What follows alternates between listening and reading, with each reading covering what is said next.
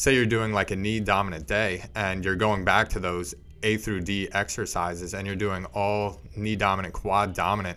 If you jump into all of that volume too soon, then you can start coming into more you know tendinopathies and irritating other parts of the body say you took time off your hip but now you get back into all of that and now the knee starts bothering welcome to training room talk powered by precision performance physical therapy here we will discuss all things related to physical preparation including rehab performance and education Hey guys, welcome back to the Training Room Talk podcast powered by Precision Performance Physical Therapy. My name is Dr. Max LePage, and I am here with Dr. Nisha Myers. Hello, how you guys doing? Dr. Troy Cuck. What's up, guys? And Dr. John Herding. Hey everyone, how are you? And this is going to be the first episode of a six part, so this is the first part of six of a series where we're going to be talking about the return from rehab back to training.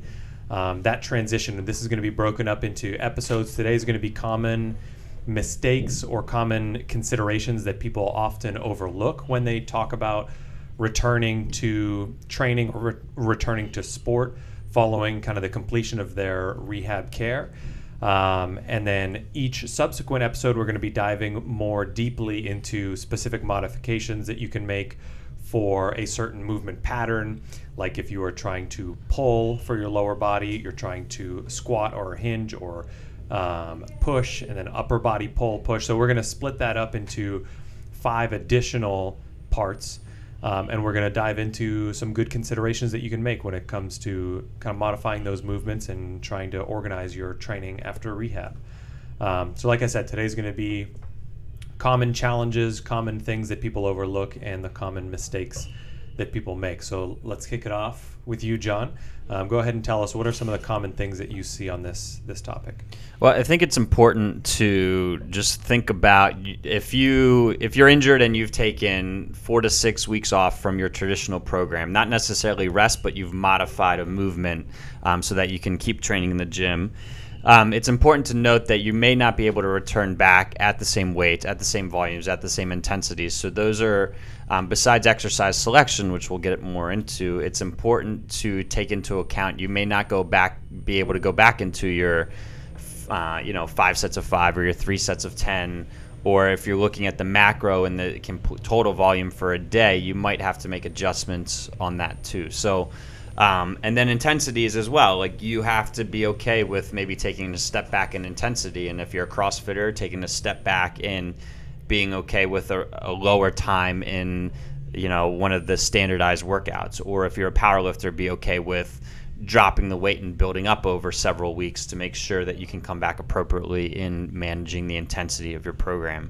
Um, so I think this oftentimes is, I mean, all of us training here, and I think it's hard even for us to take a step back in the gym um, when we do. But we have to make sure that largely that's ego driven when people don't want to take a step back, or it's uh, I've worked so hard to get to this point, I don't want to. But you have to realize you already have kind of taken a step back because you've modified your program, or you've been forced to take four to six weeks off. So you're going to have to be okay with managing intensities and maybe a little bit lower intensity, um, different volumes, so that you can build back up. And and often it does come back relatively quickly because you've already had that base, right? right. Um, but sometimes when people do try to come back too quickly, then they just end up in this circle of um, hurt again, or I took a step back. Where if you just kind of trust the process of, all right, I'm gonna take a step back. I'm going to build up over the next four to six weeks. I'll be okay. I'll get it back quickly.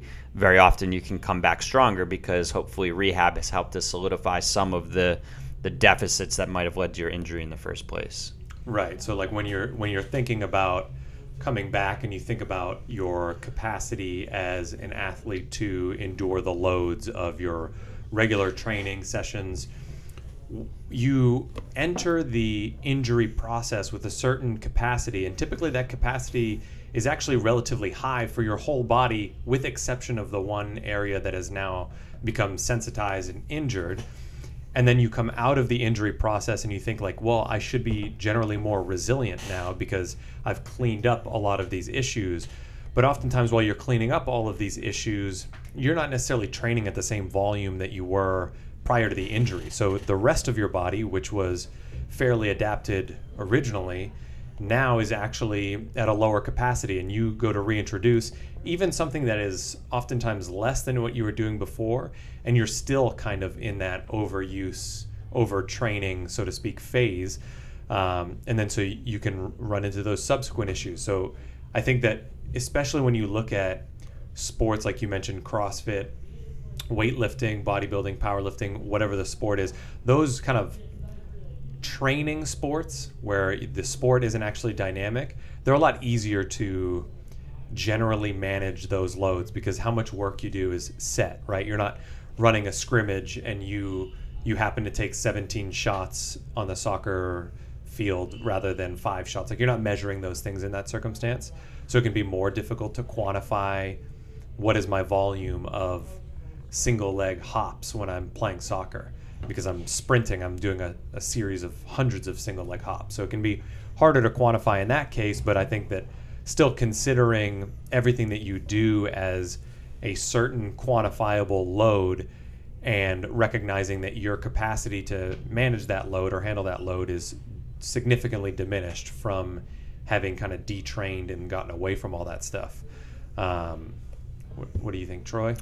So I like um, how you talked about you know cutting down the weights, cutting down the intensity, everything like that. I also like how you mentioned kind of the macro, the overall volume and load that you're getting throughout the entire strength conditioning session. So if you look at a traditional strength conditioning, you're doing, you know, exercises A through D in your supersetting. You took some time off, now you're getting back into that. Yeah, you may have dropped down your weights, you're not doing as heavy as weights, but maybe you also need to cut back the overall volume. The A through D might be a little too much maybe it's too much for the cardiovascular system and you're you know getting winded a little earlier you need a little bit of longer rest so that when you're getting into the next set you're kind of ready for that you're not having more technique faults from you know overexertion and you're able to move through those movements in the efficient ways um, it also goes down to you know which kind of exercises you're choosing which we'll get into more but say you're doing like a knee dominant day and you're going back to those A through D exercises and you're doing all knee dominant, quad dominant. If you jump into all of that volume too soon, then you can start coming into more, you know, tendinopathies and irritating other parts of the body. Say you took time off your hip, but now you get back into all of that and now the knee starts bothering, jumping back into that high volume. Yeah, and there's always a ton of individual variation when you think of like, okay, how long do I need to plan out this ramp up in my training. Like I get done with my rehab, I'm going to reintroduce training. How long is it going to be until I get back to the amount of training I was doing before? And that's obviously has a ton of individual components how long you were out, what the injury was, what you were training before, what you're looking to get back to, all of those things.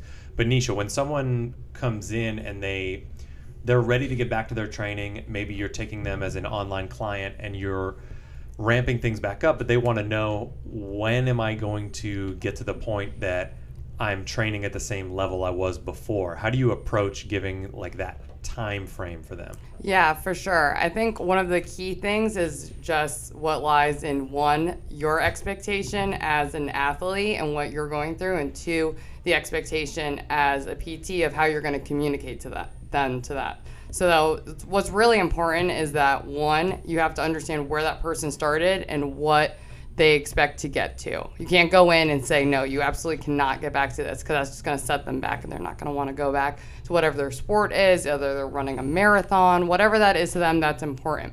So I think what really helps is giving an outline of how we're going to get to that end goal and setting very specific goals and how we're going to get there building week by week. Something that helps me is not looking at like specific weight that we're lifting and comparing that to where you were, but rather using like an RPE scale and say, I care about your effort today, right? If you're giving me this effort, what feels like an 8 out of 10 for you, that's good for today. Because people can often get stuck in this just like uncomfortable and upset feeling of I'm not hitting my max. But if you change kind of how you're looking at what you're actually doing to more of an effort base, I think that can really um, kind of empower that individual to get and meet those tiny little goals before they hit the big goal. Yeah, so I, I feel like we all ran into this issue, even with uninjured people, with the quarantine. Obviously, right now we're 2020, we're in October, so um, many of the people out there have been in some component of quarantine for the last six or so months. And even outside of injury, people went from training a lot to maybe not training at all or training very body weight or minimal stuff. And then they're reintroducing things and they had no rehab process, right? They just went from a point of good, well conditioned, lots of training to nothing. And now they're like, how do I reintroduce this back in? When you had those conversations with people for John or Troy or Nisha, were you giving people hard numbers in terms of like, hey, progress back up to what you were doing before in about four weeks or in about eight weeks or 12 weeks? Were you giving those general kind of guidelines? Well, I, I think it was really interesting because that depended on what people were doing, and a lot of it was what do you have at home. A lot of people, um, what you saw coming in during you know March through October um, is a lot of overuse because a lot of it just turned into body weight, and there's only so many ways that gyms can program a six day a week workout plan with different push up, squat, split squat, you know, different body weight variations, right? So you're coming in with a lot of tendinopathies and overuse stuff because people were, in essence, overtraining because they still wanted to keep up with their workouts like they were at the same intensities, but they weren't, um, there wasn't the variation that you typically get in the gym. So then it was, hey, let's look at the overarching theme of your workouts and let's take it a step back. Where if you're hitting, a lot of the recommendations I was giving during that time were, all right, if you're hitting things three times a week, but then the other two days it's more of a cardiovascular, long, slow recovery type walk, or you're going through a 30 minute mobility circuit where your heart rate gets up a little bit. Like, those are how can we structure your program to make sure you still see progress, you limit the volume um, of bodyweight exercises that you're doing, and still promote recovery and health and cardiovascular fitness as well, because a lot of the boot camps, it's people, the, the people that participate in those, even CrossFit and some of their sports, they just want to get in, get out, get as much done, as much work done as quickly as possible, and it's it's their therapy. So they need to get to the gym, but how can we manage the volume of the, the different variations of body weight stuff to to keep them healthy? Yeah, yeah, absolutely. And I know I was getting some questions from folks that like, okay, how do I reintroduce training? And for me, like obviously, we know one week is probably not enough time, right? That's that's way too mm-hmm. quick. Six months, probably a little too slow. Like you've only been out for a few months. We probably don't need six months to get back in.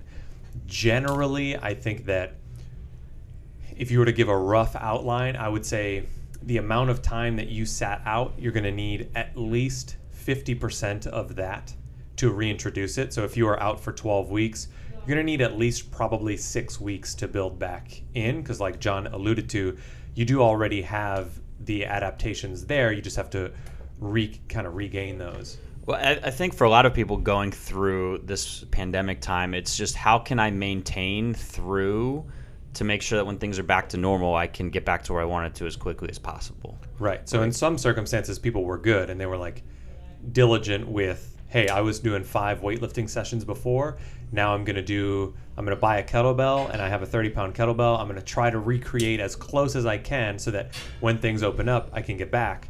Other situations, I think people struggled with the motivation, had a complete lack of equipment, and they weren't able to do anything, right? Yeah, and, and really to maintain, if you get a lift in a week, you can maintain for a pretty long period. If you're giving, you know, if you're giving that stimulus to the body once a week, you're going to maintain for a good amount of time, right? maybe you're not introducing the stimulus as many times as you want, and for a variety of reasons, um, whatever. But I think really to, to maintain a training effect and or, or keep what you have, it doesn't need to be a three to five times a week lift, right? So then it's like, what's the minimum dosage that you can give to the system that's going to continue to help you make progress? And and a lot of times, the minimal effective dose is a lot less than you think it needs to be. Mm-hmm. And I like what you had, Max, going off the 50%. It's good to give somebody a general outline, a number that they can kind of, you know, see on the calendar and see an, an end date to it. But, you know, I think our most powerful tool with this return to whatever is our assessment. You know, going through them, asking how they're feeling, seeing what kind of weights they're progressing. Nisha, you mentioned the RPE scale, the 8 out of 10, you know. Is if they're doing this weight and they're only at a five or a six, let's jump that weight up, and that way we can keep progressing it. We can keep using our assessment, see how they're feeling, if they're having any aches or pains, if they're still having any lingering issues with the injury or whatever reason they were taking time off of training. But you know whether it's you know every single session, bi-weekly, once a week, doing some form of assessment so that we are sure that we're continuing to progress this through that time and getting that minimally effective dose and making sure we're continuing to push forward at the right pace. Yeah, and I, I think it's fair to say too, like certain athletes are going to be in a better circumstance with gyms closing than others, right? Like you have someone who's maybe doing CrossFit in which they do have to balance a pretty high volume of running and gymnastics, but a lot of body weight kind of movements. And then you have on the other end of the spectrum, like a power lifter who he can't do anything near what he would usually do without a lot of weights. So if he doesn't have a lot of weights, his training is going to look massively different versus a you know a yoga practitioner probably isn't affected at all a baseball player probably minimally affected because they were maybe training with weights a couple times a week but the majority of their training didn't necessarily require that equipment. So depending on what you were doing before what your goal was maybe the the quarantine component doesn't affect you all that much because you're not as dependent on those pieces of equipment to get the majority of your training in. I think another interesting perspective is beyond people having a different experience with COVID, whether that's access to the gym, their training history, maybe if they were working with someone and then something happened. There's so much that has changed, not even in our load of our training schedule, but in our lives. And that whole load of one stress or is your job now all at home and at the desk? Like that's a really important component that i incorporate during my evaluation through just understanding what does that person's life look like right now in this weird not normal time? Because that will totally change too what i deliver from like a rehab perspective. Yeah and that that applies to the injury process as well like your mindset going into training post uh, rehab is probably different than the mindset you had right before you got injured. And I know for myself, when I've had injuries, going back to training, I invariably feel much more apprehensive. I'm much more kind of pain focused when I get back to training because I'm like, does this hurt? Is this going to hurt? Is that going to hurt? And that can contribute to my ability to progress things at a different rate as well. So that I think that that's a very good point with the kind of psychosocial component to there. So we've talked about managing load intensity, minimal effective dose, and returning an athlete back from injury or anyone back from injury. How does that change, guys, when there's a time frame of competition on the other end where someone needs to be back in a certain amount of time? Um, one instance, Troy, you had a, a power lifter that was he'd been training for 10 years to get to a 2,000 pound total, and he had his competition when he came to see it, four weeks. Mm-hmm. and how how do you guys manage um, when there's a time frame where you have this athlete who's been training for weeks, months, years for a specific competition, or they need to get back for the playoffs, or how does that how do you manage expectations in that return to play where we might need to push the envelope a little bit to ensure that this athlete gets or this person gets back to doing what they need to do because they they've been training for it for for a while. Right. And um, I think in that instance, you know, education goes a long way. In that instance, you know, we may have to push through some of these aches, some of these pains, but a big part of that is finding the right exercises, finding the right modalities, the right manual therapies, whatever it is to give them some kind of relief so that they're still able to keep performance up, but they're still able to push through whatever they're feeling. Because, sure, it is a short amount of time, but ultimately we have this competition on the calendar and we need you to perform at 100% on that day. So it's, you know, doing whatever it takes to get there. And sometimes it is a little bit of education of, things may be uncomfortable. You might be feeling some sensations, but if we can, you know, put off until then, hit that date, and then we can dial it back and let's focus on some of the other the smaller things to help clear this up in the long run. But as of right now, let's get you 100% for that date. Yeah, so uh, I agree 100% that it, it comes down to two things in my mind. And one of them is what is the goal? The goal with the rehab program may not be let me eliminate 100% of my pain and completely get rid of this portion of my life so that I can go back to doing everything I want to do.